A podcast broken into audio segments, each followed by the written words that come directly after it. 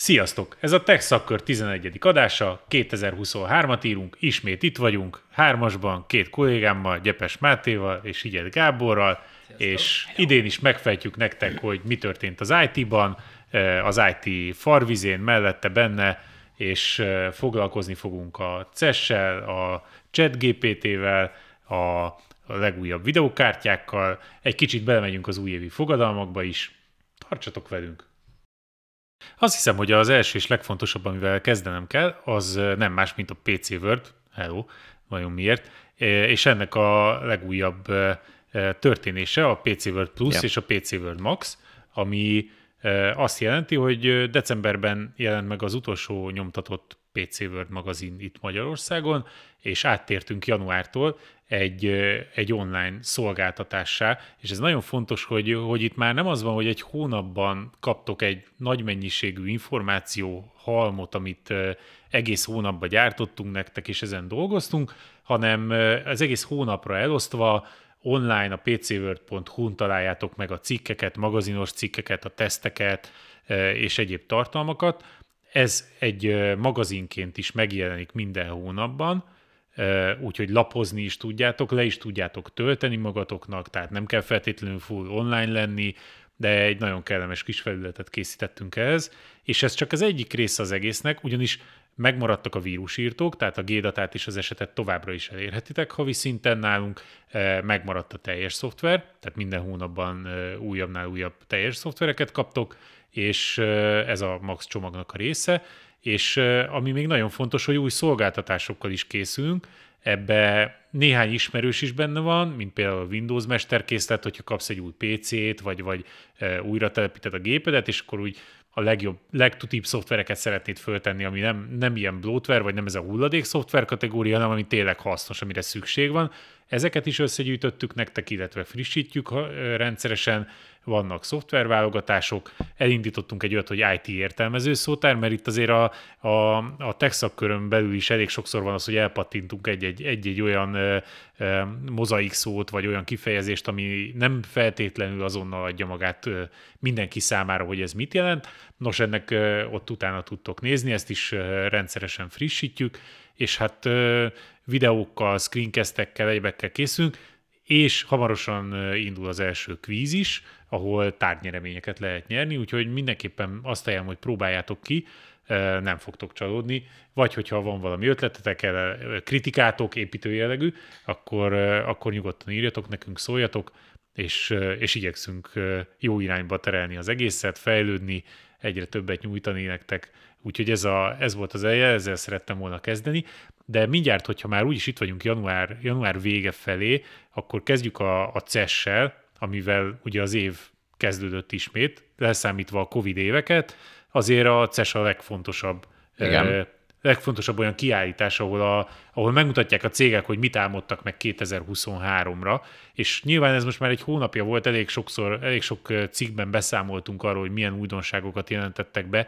Inkább itt arra térünk ki egy kicsit, hogy mi az, ami megváltoztatja esetleg mitől lesz 2023 egy újabb év, nem pedig a 2022 másolata, tehát hogy milyen újdonság lesz, ami a CES-en esetleg megvillant, hogy érdemes lesz mondjuk izgulni egy új tévéért, vagy egy új gépért, vagy... Hát azért szerintem, ha így nagyon általánosan nézzük, akkor eléggé biztonsági játékos volt a CES. Tehát ez egy ilyen evolúciós CES volt. Szerintem igen, azért voltak érdekességek, de nem a PC-t érintően, az biztos, tehát hogy ott nem volt, ott a kötelezők kijöttek. Ugye mindenki papírforma szerűen várta azt, hogy jön a 13. generációs Intel, jönnek az új AMD-k, és hát ugye a GPU fronton, mert ugye hiába próbál meg egy Asus, egy Dell, egy HP, akárki, Lenovo mondjuk egy új gépet kiadni, hogyha a tavalyi csippeket kell belerakni, akkor megfeszülhet, akkor se lesz olyan nagy extra. Igen.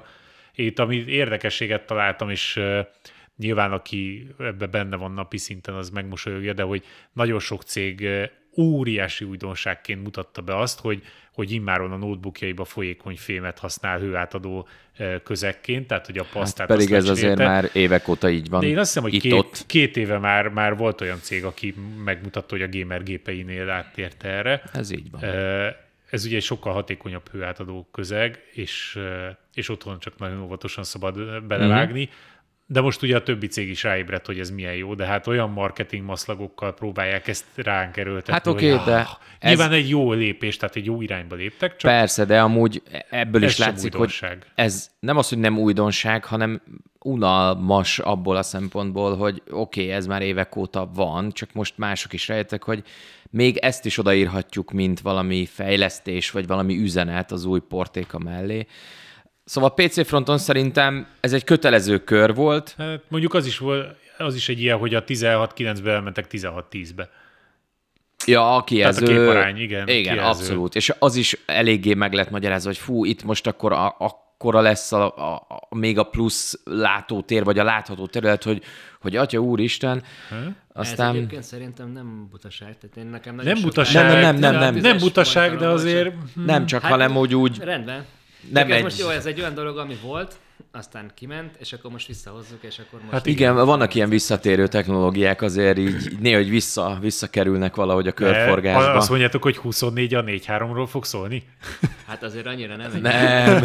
Nem hiszem. Miért? Simán lehet. Figyelj. Hát ezt úgyis majd a panelgyártók, hogy melyiket tudják majd jó költséghatékonyság mellett gyártani. Volt 2006 körül volt egy politikus, aki nagyon nem értett az IT-hoz, igen, és azt mondta, hogy az igazi jövő, megbízták, hogy mondjon valami okosat az IT fronton, és a jövő a GIF-ekben van.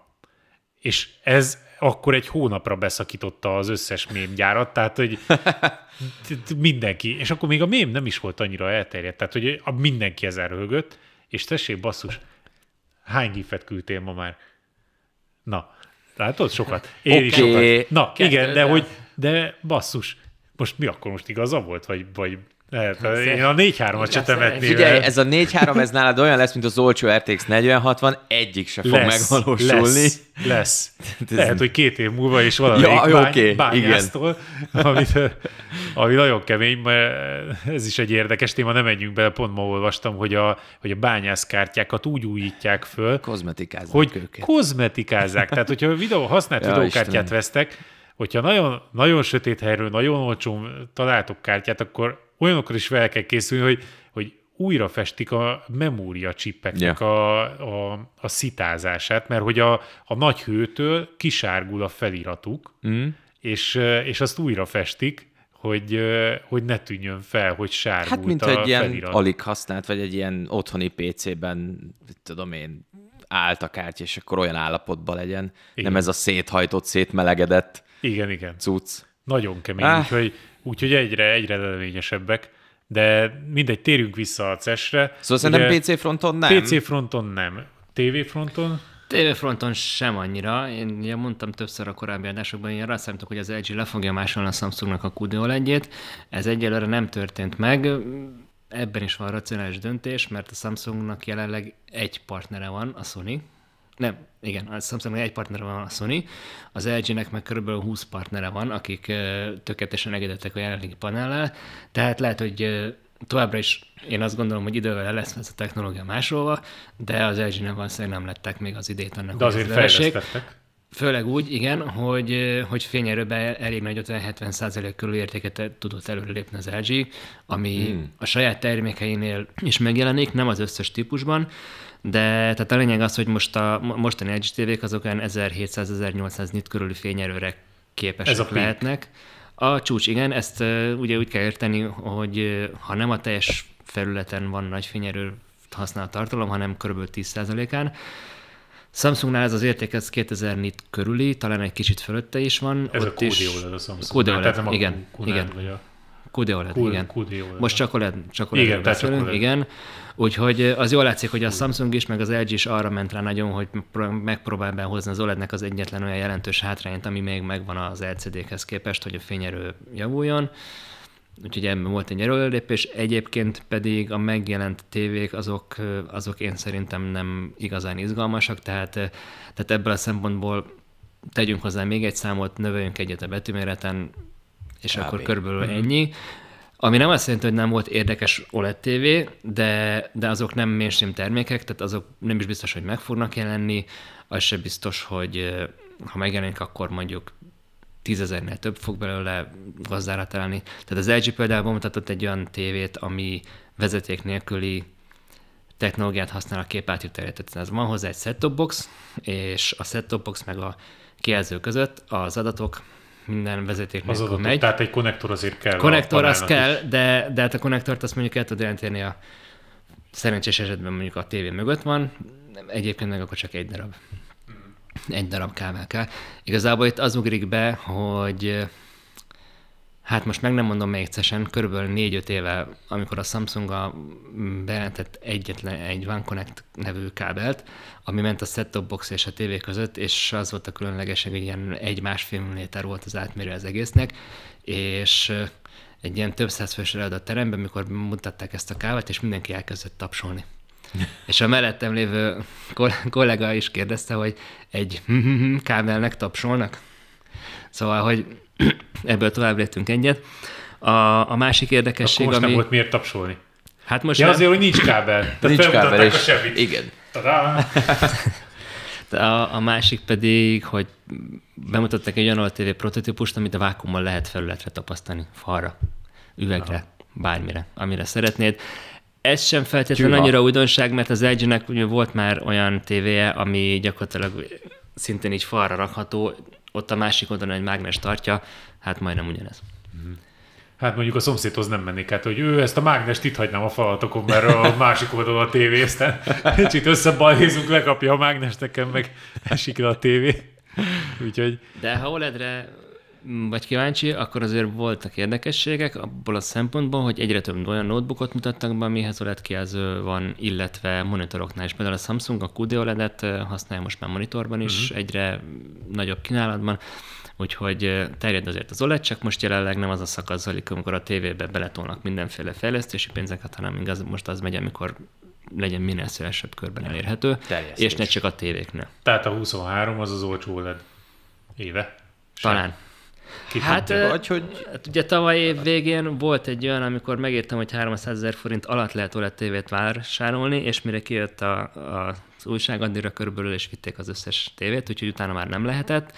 Most jelen pillanatban 350 000 környékén vannak az LG-nek meg a Sony-nak is a kedvezőbb árú OLED tévéi.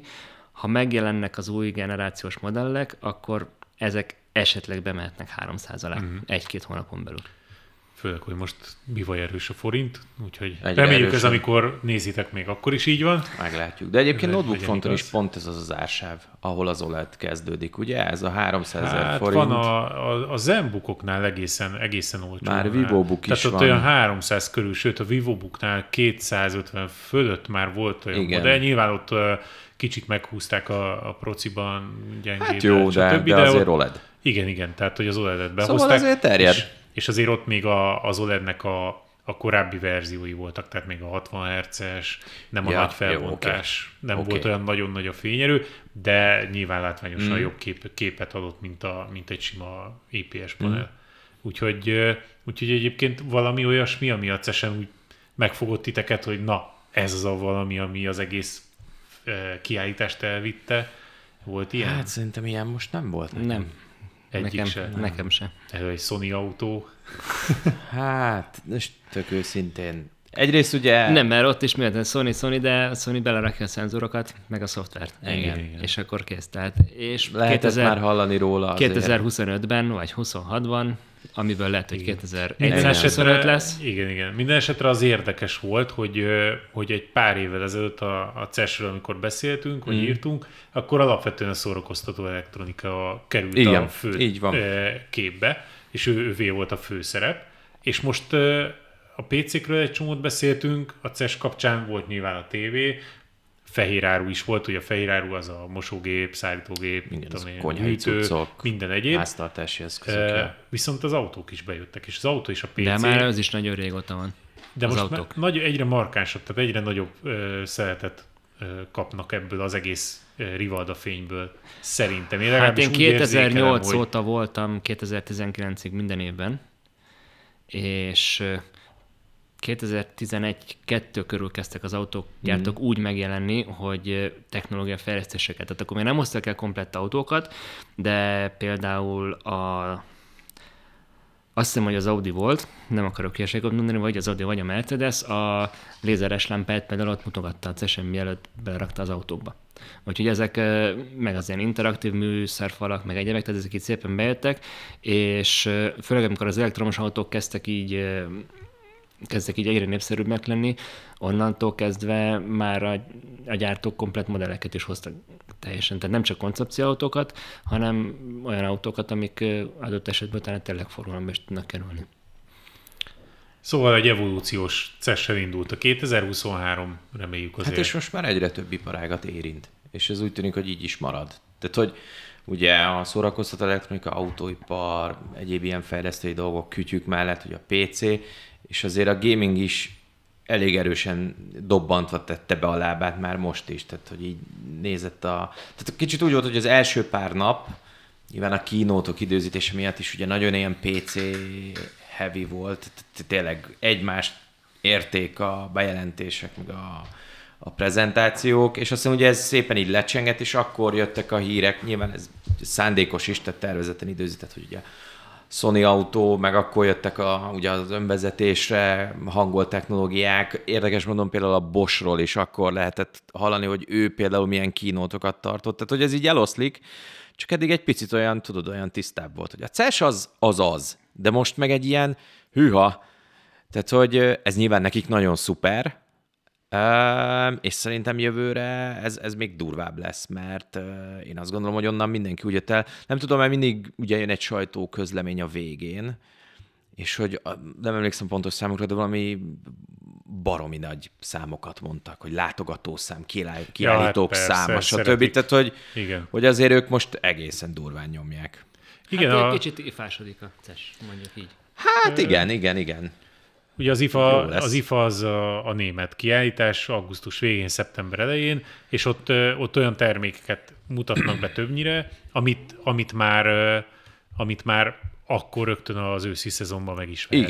Igen, tehát hogy az időzítés az tökéletes. Ez teljesen rendben van. Mondjuk de azért könnyebb helyzetben vannak, ugye, mert évelején, januárban. Hát azért lehet egy kicsit olyan, tehát a CES-en inkább a víziót is mutathatják a célja, hogy majd ilyen lesz, és majd erről fog szólni ilyenek. De szerintem, és ezzel a következő témára át is térhetünk, egy olyasmiről fog szólni 23, ami már most is nagyon-nagyon sok visszhangot kapott. Mi is elég sokat foglalkozunk vele, és szerintem ez az egész évre igaz lesz. Igen. Ami nem feltétlenül a CES-en villantotta meg a tudását, hanem egyszerűen egyszer csak itt volt. És senki nem tudja, hogy pontosan nem volt egy bejelentési nap, hogy melyik naptól kezdve, de itt volt, és mindenkit megdöbbent, hogy mire képes. Ez pedig a... ChatGPT. Ez a ChatGPT. Igen. Hát. Ami a Skynetnek a valós neve. Skynet 0.99 beta. Igen. Alfa beta. És azt hallottam, Gábor, azt mesélted itt a forgatás előtt, hogy te ezt már ki is próbáltad. Ugye ez a mesterséges intelligencia kézzelfogható, bárki által kipróbálható verziója, és az, hogy mire is képes ez, mert hogy ugye sokáig a mesterséges intelligencia nem volt több az IFDEN soroknál, amit a programozók nem nagyon kedvelnek, de hát ez valós volt, hogy jött egy bemenet, akkor arra ezt válaszolta, és hogyha kellően sok ilyen sor volt, akkor úgy érezted, hogy okos az adott eszköz, de nyilván itt ugye ennél többről van szó. Kicsit kifinomultam, tehát nagyjából igen, úgy néz ki az egész, hogy van a... Micsoda? Jó sok ifden sor.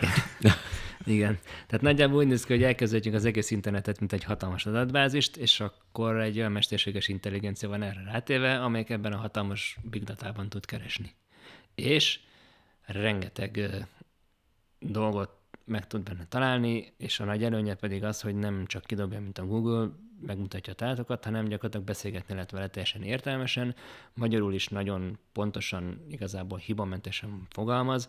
Nyilván meg lehet akasztani, hogyha nagyon akarjuk, de ha egy átlagos keresést mondjuk úgy szeretnénk elkezdeni, hogy mondjuk miért jobb az OLED TV, mint az LCD TV, akkor arra egy olyan értelmes válasz fog kijönni, ami 2-3 bekezdésben elmondja a lényeget, hiba nélkül, és nem az van, hogy találsz egy weboldalt, és akkor azon meg kell azon belül keresgélni, kiválogatni az információkat, meg egyebeket.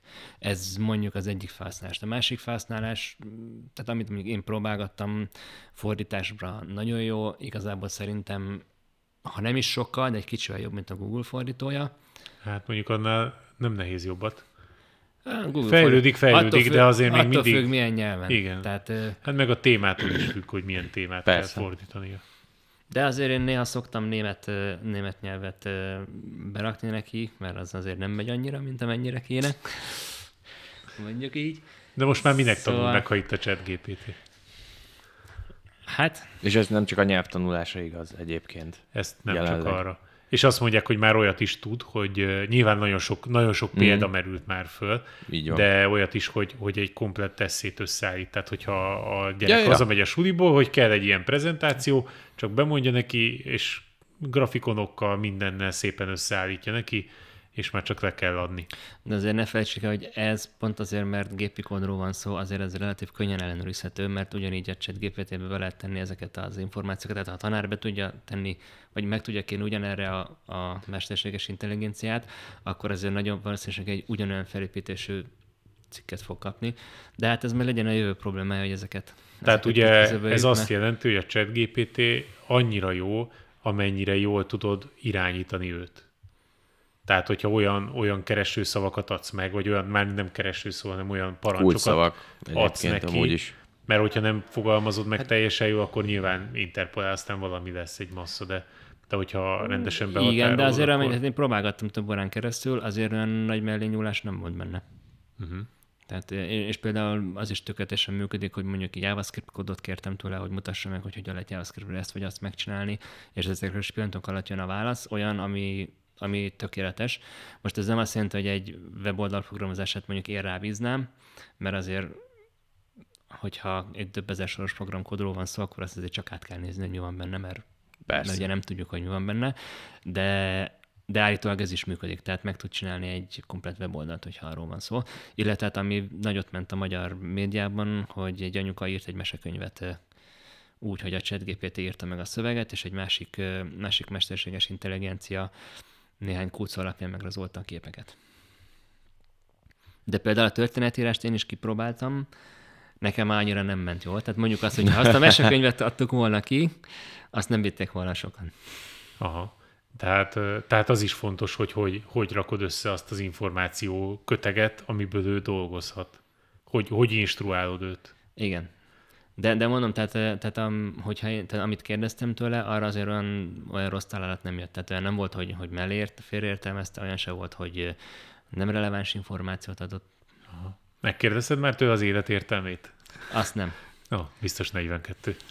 De ezekre is nem olyan választ ad, tehát hogy az ilyen nehezen értelmezhető kérdéseknél is olyan választ ad, ami nem az a régi ilyen digitális asszisztens, meg ilyenek által adott válasz, hogy hát erről csak egy vicc jut eszembe, vagy nem tudom, vagy dob egy Google linket, vagy bármit, és akkor itt megtalálod a választ, hanem 5-6, akár 8 mondatban körülírja. És így tudod, így úgy tűnik, mintha így valaki így elgondolkodna, és aztán rájön, hogy ja, nem tudom. De ezt egy 8 mondatban magyarázza el, hogy miért nem tudja. És ugye minden egyes ilyen kereséssel ő tanul. Ja, persze. Tehát, hogy ez így van. Minél többet használják az emberek, annál kifinomultabb lesz, inkább így mondom. Plusz te is taníthatod, tehát lehet neki információkat mondani, és akkor, ha az olyan információ, akkor megjegyzi. Aha.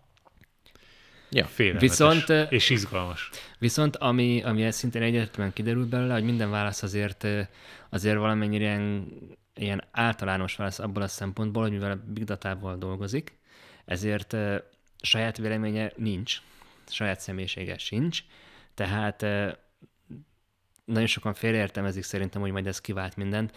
Én ezt nem tudom elképzelni, mert jelen pillanatban, ha mondjuk én olvasni szeretnék valamiről, akkor meg tudom kérdezni a ChatGPT-t, és akkor megmondja nekem a választ, de az mégsem ugyanaz, mint hogyha mondjuk Erdős Márton olvasok a PC World-től, mert szeretem a stílusát, vagy szeretem a véleményét, vagy adok rá. Köszönöm, köszönöm. Úgyhogy szóval ez az egyik, a másik meg az, hogy most mindenki azt találgatja, hogy ha Microsoft tényleg beszáll dollármilliárdokkal, és tényleg integrál Bing keresőbe, akkor majd mi lesz a Google-el? Hát én szerintem semmi. Tehát egyrészt kettő ugyanúgy egymás mellett tud működni, másrészt meg ha a Microsoft meg tudja csinálni, illetve az OpenAI meg tudja csinálni, akkor a Google is meg tudja csinálni.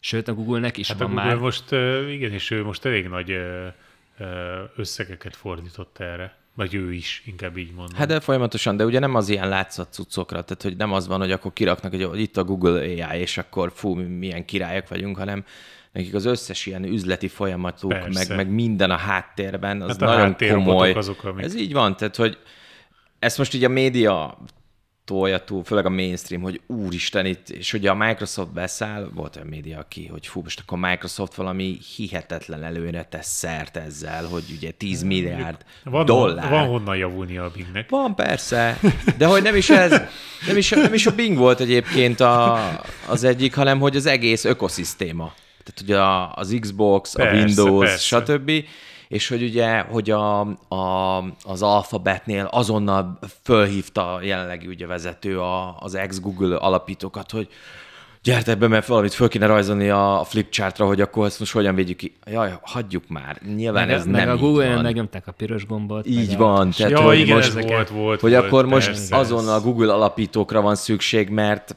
vészhelyzet van. Nincs. Meg egyébként a Google maga is tud olyanokat, hogy tehát a Google-től is lehet kérdezni a keresőben. Tehát, hogyha mondjuk jó, azt, hogy meg akarjuk nézni, mondjuk hány nap telt el két dátum között, meg lehet kérdezni, hány éves ez vagy az, és akkor arra a Google már maga is ad legfőbb egy választ. Tehát nem csak találatokat ad. Nem beszélget veled, úgy, hanem ad egy választ. Igen, tehát ez nyilván kezdetlegesebb, mint a ChatGPT, de nem nulláról kell indulni. Így van. Szóval ez azért, ha már úgy kicsit visszaér, vagy 23-as trendek, azt nem mondom, hogy ez a évre, akkor ez így most kezdődik, és szerintem ez végigmegy majd ezen az éven. Tehát jó, persze most van ez, hogy mindenki kipróbálja, mert tényleg bárki kipróbálhatja, tehát hogy ez elérhető, publikus. Oké, de hogy akkor ebből hogyan kerülnek be majd a cuccokba, vagy a szoftverekbe, vagy igen, a mobilokra. Igen, az a kérdés, hogy ezt hogy fogják alkalmazni, hogy fogják integrálni az egyes eszközöket. Igen, tehát ugye ebből hogy lesz az, hogy igen. Nem ez a hey Google, meg mit tudom én, Alexa, és akkor felkapcsolja a villanyt, hanem hogy akkor ez ebből most hogy lesz, mert most szerintem csomó embernél így lemegy majd ez a varázs, hogy én már megkérdeztem tőle mindent. Igen. És elhűlt vele, mondjuk pár napig, és akkor ez uncsi.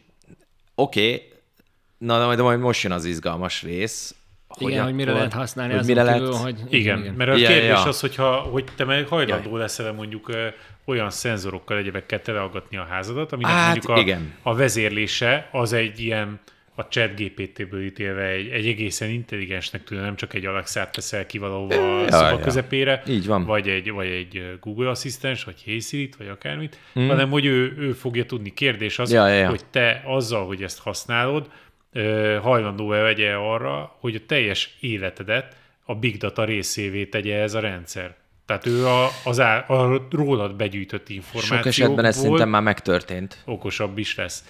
Igen, ez is igaz.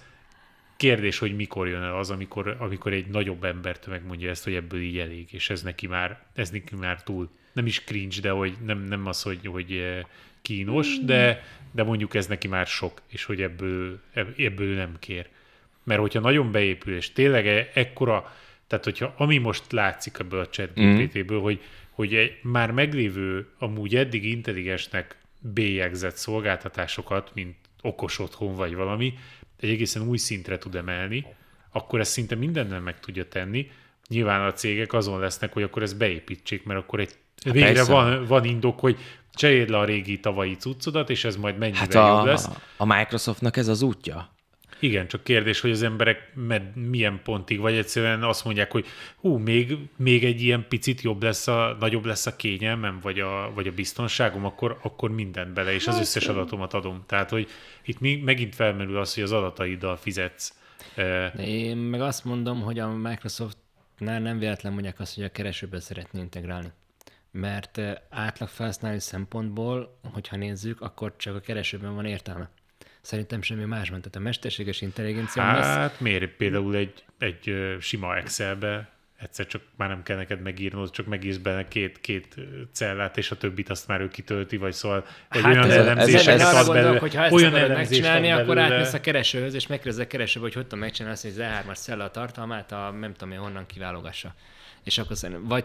Ja, de nem is azt, hanem mondjuk ilyen Power BI-ba simán a ultra komplex grafikonra rámond valamit, hogy ott a hiba benne, vagy ilyesmi. Mert ha megnézed, akkor most a mesterséges intelligenciát így nagyjából mire használjuk. Tehát lehet inkább úgy mondani, hogy milyen terméket használunk, ami a mesterséges intelligencia bármit csinál. Számítógépes játékok. Jó? Egyrészt. Oké. Szóval legközelebbi, amit tudunk mondani szerintem, az az, hogy a telefonokon az arcfelismerés. Nem, hát a fényképeket, amiket készít, abból is végül is.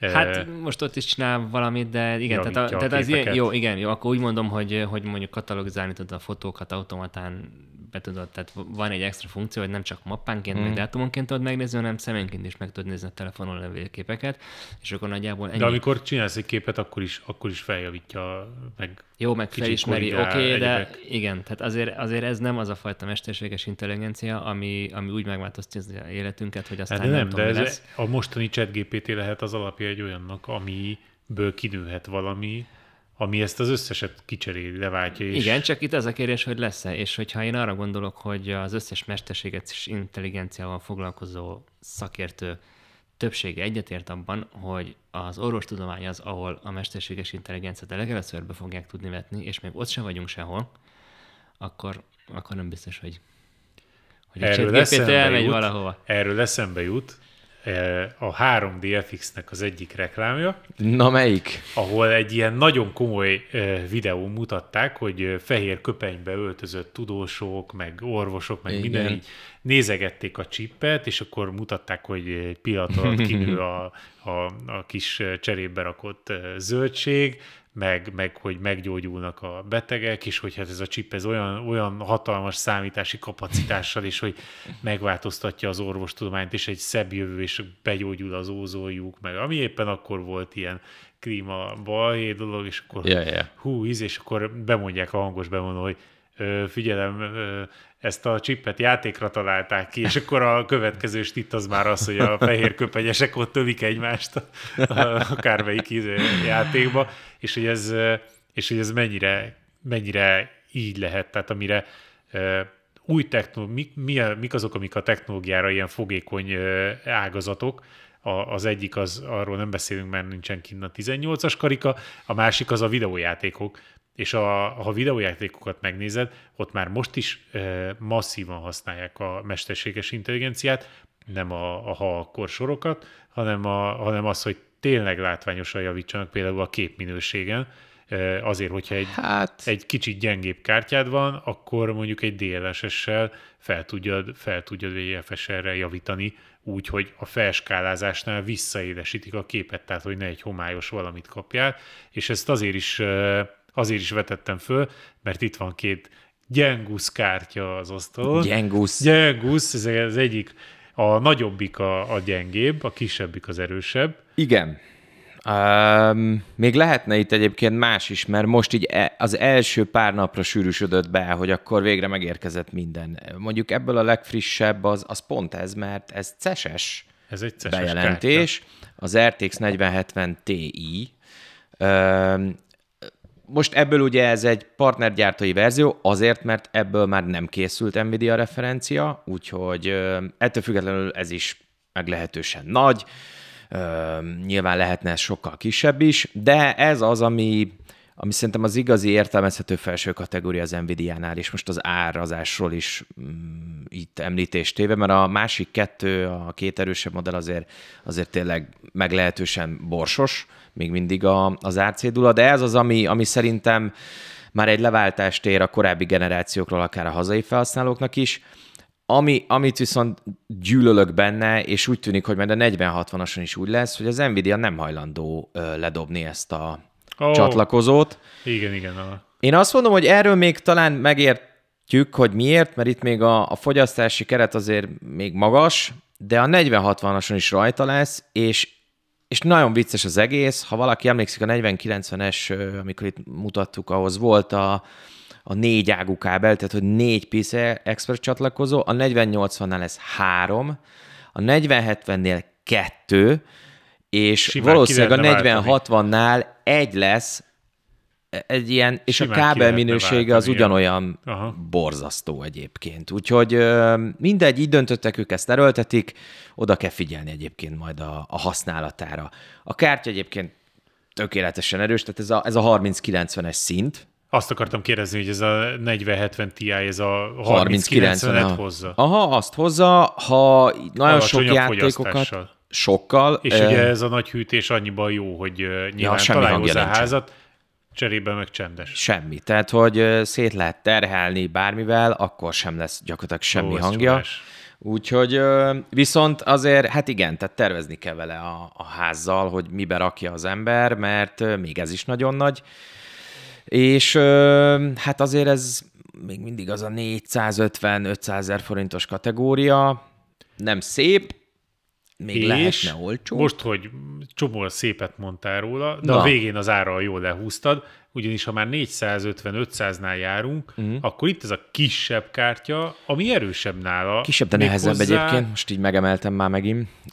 Igen. Ebben van anyag. Tehát, hogy... Persze, hiszen ez egy Radeon. Ez egy Radeon, ebben van anyag. De egyébként ennek nagyon jó a hűtése, tehát attól soha ne ijedjetek meg, hogyha túl van méretezve egy videókártyának a hűtés, az általában egyenes arányos azzal, hogy akkor csendesebb is remélhetőleg. Egyébként ezzel sincs baj csendességet tekintve, de azért ennek így nagyon örül az ember, hogy végre egy normál méretű, évtizedek óta mondjuk ekkora a csúcskártya. Rendes tápcsatlakozóval nem kell átalakítani semmi, minden táp támogatja, nincs ilyen semmi para ez vele. Ez a ma kapható legerősebb AMD Radeon ez az XTX. Videókártya, ez a 7900 XTX. És őszintén szólva egyébként kicsit ugye nyögvenyelős volt a start, mert karácsony előtt mutatták be, december elején, vagy december 3-a volt azt hiszem a start, de mire megjelentek a kártyák, már nagyon olyan karácsonyi hetekbe léptünk bele, úgyhogy ez igazából a 2023-as évnek a Radeon generációja. Tök jó a cucc, tök erős, nem olyan erős, mint a 4090, tehát hogy ezt mindenki felejtse el. Mondták is, de hogy ne is higgyen senki abba, hogy hátha. Cserébe pont a felvétel előtt néztük, hogy 502-n indul. Igen, tehát nem az 1 millió forintos kategória, és a 4090 még most is az, hogy azért 1 millióért lehet. 550 környékén már válogathatsz, hogy melyik gyártónak, melyik típusát választod. Sőt, olyan is van, ami már nem referencia hűtés, hanem saját 3 ventilátoros, vélhetően picit talán csendesebb verzió, úgyhogy szerintem nem vészes egyáltalán ez, amivel most az AMD azt mondta, hogy akkor ez a csúcs náluk.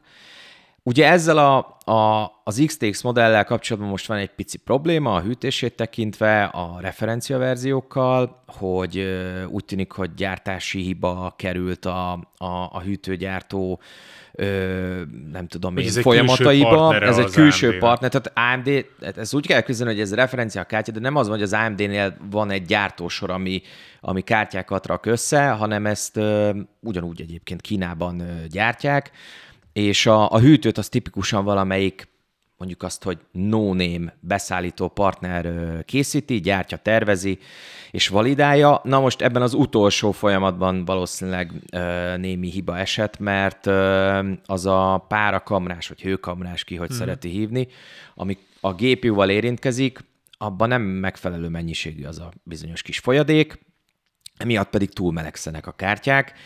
Ez a modell, ami nálunk van, és már egyébként lesz róla teszt, nagyon fontos. Bizony. Ő nem hibás, viszont azért, hát ez hivatalossá vált. Tehát az AMD is kezeli a problémát, igen. stb. A jó hír, hogy aki már mondjuk egy Asus TUF-ot, vagy majd egy bármilyen MSI, vagy egyéb verziót választ, ami nem a referencia, ő nem fog találkozni ilyen hibával. Úgyhogy jó a cucc.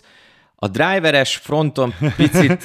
Érdekes most a dolog. Nem baj, ha vártuk 1-2 hónapot, igen, az AMD Radeonokkal mindig így van. Mert nagyon furcsa, hogy a második olyan drivert adja ki a gyártó, ami kizárólag ehhez a két kártyához készült, és a régebbiek nem kaptak gyakorlatilag december eleje óta driver frissítést, furcsa, majd ez idővel gondolom javulni fog, nincs vele gond, tehát hogy nincsnek ilyen grafikai hibák, meg nincsen működésbeli semmilyen anomália, csak kicsit olyan furcsa most ez az egész dolog. Úgyhogy, na ennél részletesebben majd írásos formában, mert mindegyikről, és még lesz nálunk 4080-as is, meg ugye nálunk van az XT, a kisebbik modell, úgyhogy minden össze lesz hasonlítva mindennel, úgyhogy majd szépen lehet látni, hogy hogyan teljesít. És egyébként akartam is neked mondani, hogy most, ha ez így lemegy, utána most már szerezzünk egy Intelt. Igen, egy Intel. Mert most már itthon is azért megjelent. Igen, és azt mondják, hogy ha letöltöd azt a közel másfél gigás driver-pakot, igen, akkor értelmezhetően valami játékszerű élmény lesz a vége. Most már az jön, mert ezek egyébként hozzák a kötelezőt. Tehát amit a gyártó mond, az csontra teljesít. Igen, és most ahogy néztük egyébként pont az adás előtt, hogy lehet is kapni őket. Tehát, hogy nincsen, igen, nincs vész, hiány. Az megszűnt az állapot. De nem túlárazottak. Én azt gondolom, hogy nem. Tehát nincsen olyan, hogy az óriás kereslet miatt pofátlanul mindent elkérnek érte. Nincs. Ugye, és akkor még mindig ott van az, hogy a középkategóriánál azért a 30-as szériás RTX-ekből még mindig rengeteg van a gyártóknál. Nagyon sok van. Úgyhogy... És ezt szerintem ez így is lesz az első fél évben. Igen. Úgyhogy ott azért az árakkal... hogy most hogy fognak egyensúlyozni. Nyilván ugye ez nálunk még azzal az nehezedik, árfolyam. Hogy az árfolyam is hogy alakul, de a lényeg az, hogy még a 30-as széria is jó ideig itt lesz. Van olyan 30-as széria, és van olyan 6000-es szériás Radeon is, ami megéri az árát, aztán majd meglátjuk, hogy jönnek az újabb kártyák, illetve ezeknek az ára hogy alakul. Valószínűleg, ha valaki most igazán hosszú távra szeretne beruházni, annak a 40-es széria vagy a 7000-es Radeon az egy jó választás lehet. Ezeknek az ára én szerintem nem fog csökkenni az elkövetkezendő biztos, hogy nem. Egy évben. Nincs hely rá. Viszont most olyan... van választék, igen. Ami nem volt elmondható még mondjuk 2 évvel ezelőtt. Igen. Úgyhogy, és ha már 2023, nem tudom ti, hogy indítottátok az évet, de az emberek nagy része... kell. Igen, így. Az emberek nagy része az fogadalommal, és hogy megfogadja, hogy akkor majd ő... ilyen egészségesebben él, sportolni fog. Idén nem veszek új videókártyát. Befejezi a lakásfelújítást, új PC-t épít, olcsó OLED tévét vásárol. Hát persze, igen. Szóval, hogy valamiféle fogadalommal, és vannak erre nagyon jó kis kimutatások, hogy ezek a fogadalmak hát olyan nagyjából 2 hetet élnek, főleg azok, amilyen életmódváltással kapcsolatos. Tehát az, hogyha esetleg... többet kell beletenni. Igen, hogyha neked az, hogy akkor jó, most minden nap mozgok valamit, vagy esetleg rendszeresen lejárok sportolni, odafigyelek arra, hogy mennyit alszom, leteszem a munkát, nem éjfélkor kezdek ráírni a kollégára, hogy ugyan hol van már a cikk, meg hogy haladsz a teszttel, meg a nyomasztás, meg egyebek. És ugye ott van a diéta is, és aztán van egy olyan kimutatás is, hogyha ezt megtámogatod valami okos kütyüvel, ami esetleg ebben segít neked. Tehát például emlékeztet, hogy mondjuk úgy már január 3-án már kicsit bukna a fogadalom, és már nem mozognál annyit, igen. Akkor emlékeztet, hogy az a helyzet, hogy... kitartóbb leszel? Igen, és ezt bebizonyították, hogy kitartóbb, és jobban odafigyelsz. Tehát amikor azt látod, hogy nyilván megfelelő, ez is egy olyan játékmechanika, vagy azokban látható, hogy megfelelő mennyiségben büntet és dicsér. Tehát, hogy jutalmaz és büntet téged az, hogyha nem mozogsz, ha viszont mozogsz, akkor kapsz kis érmeket, meg csíri animáció, igen, elismerés. Igen. És hogy az okos eszközök, ezek mekkora teli találatok.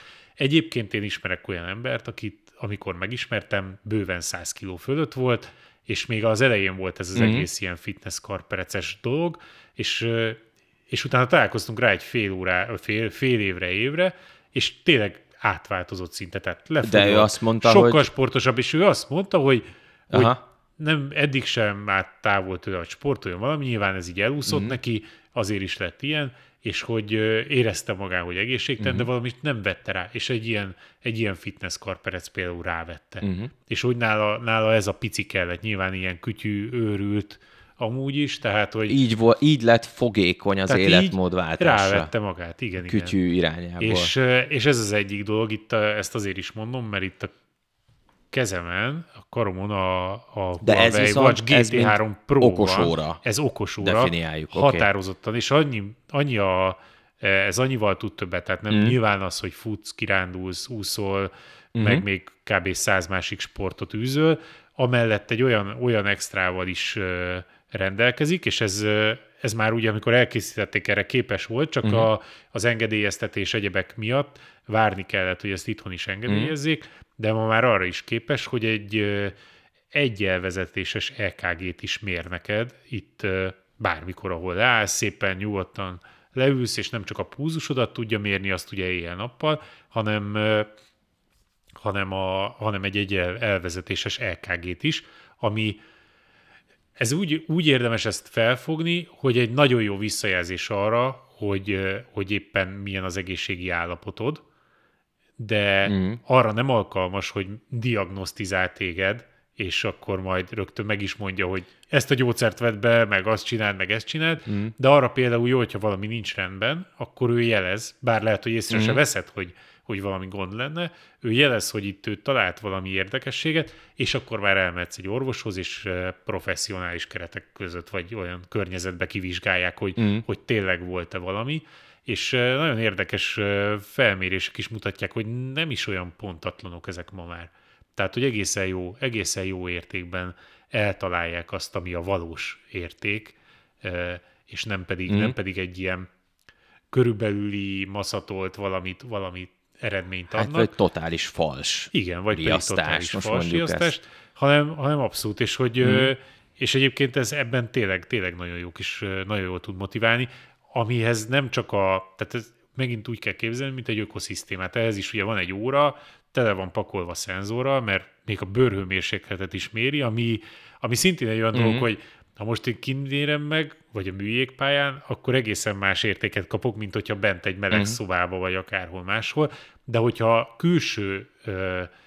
olyan külső behatás nincsen, ami indokolná, hogy mondjuk magasabb legyen a bőrhőmérsékletem, és ő jelez, hogy neked már pedig magas, akkor tudom, hogy tovább kell vizsgálódnom, mert valami nem stimmel. Yeah. Tehát ebbe például jó lehet, hogy azt jelzi előre, és ugye az ilyen preventív dolgok, azok nagyon, nagyon hatásosak tudnak lenni, és ha ideje korán megfogsz valami ilyesmit, akkor ebben nagy segítségek lehetnek az ilyen dolgok, ilyen órák, meg ilyen okos órák, és ehhez van egy szoftveres háttér is, tehát ugye nyilván össze van kapcsolódva, nagyotoknak van okos órája, úgyhogy tudjátok, hogy miről van szó, de az ökoszisztéma mögötte van, ugye a Huawei-nek például a Huawei egészség, és abban már nem csak az van, hogy ezeket az értékeket visszamenőleg meg tudod nézni, hanem van benne egy olyan rész is, ahol be tudsz állítani célokat. Ja, okay. Tehát, hogy beállítod, hogy mondjuk le akarsz adni nyárra, mennyit? 10-15 kiló, pont arról beszélgettünk, hogy hát akkor kalandra fel. 9 előbb. De igen, tehát vagy például, hogyha éppen nem súlyt akarsz. De most te előnyben vagy, mert nálam nincs óra. Hát igen, látod, és nekem már egyenlője is. Igen, te már akkor már így előrébb tartasz. Igen.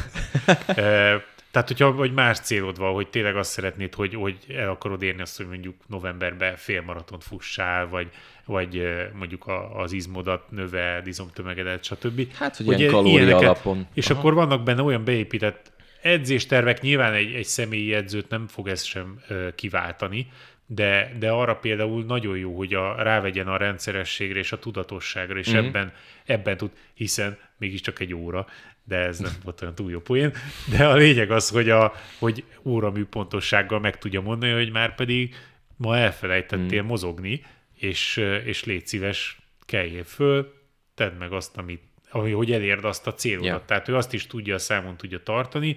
Nyilván most már ugye egy ilyen alkalmazás nem csak egy okos órát tud kezelni, hanem hozzá tudsz kötni okos mérleget, egyéb olyan kiegészítőket, ugye ehhez is hozzá tudsz kötni például ilyen melkaspántot, hogyha futni mész. Ez is egy nagyon hasznos dolog, ugye azt még pontosabban tud mérni. Úgyhogy csomó érdekes dolog. Van újévi fogadalom, meglátjuk, hogy ez a kütyű dolog, ez segít rajta.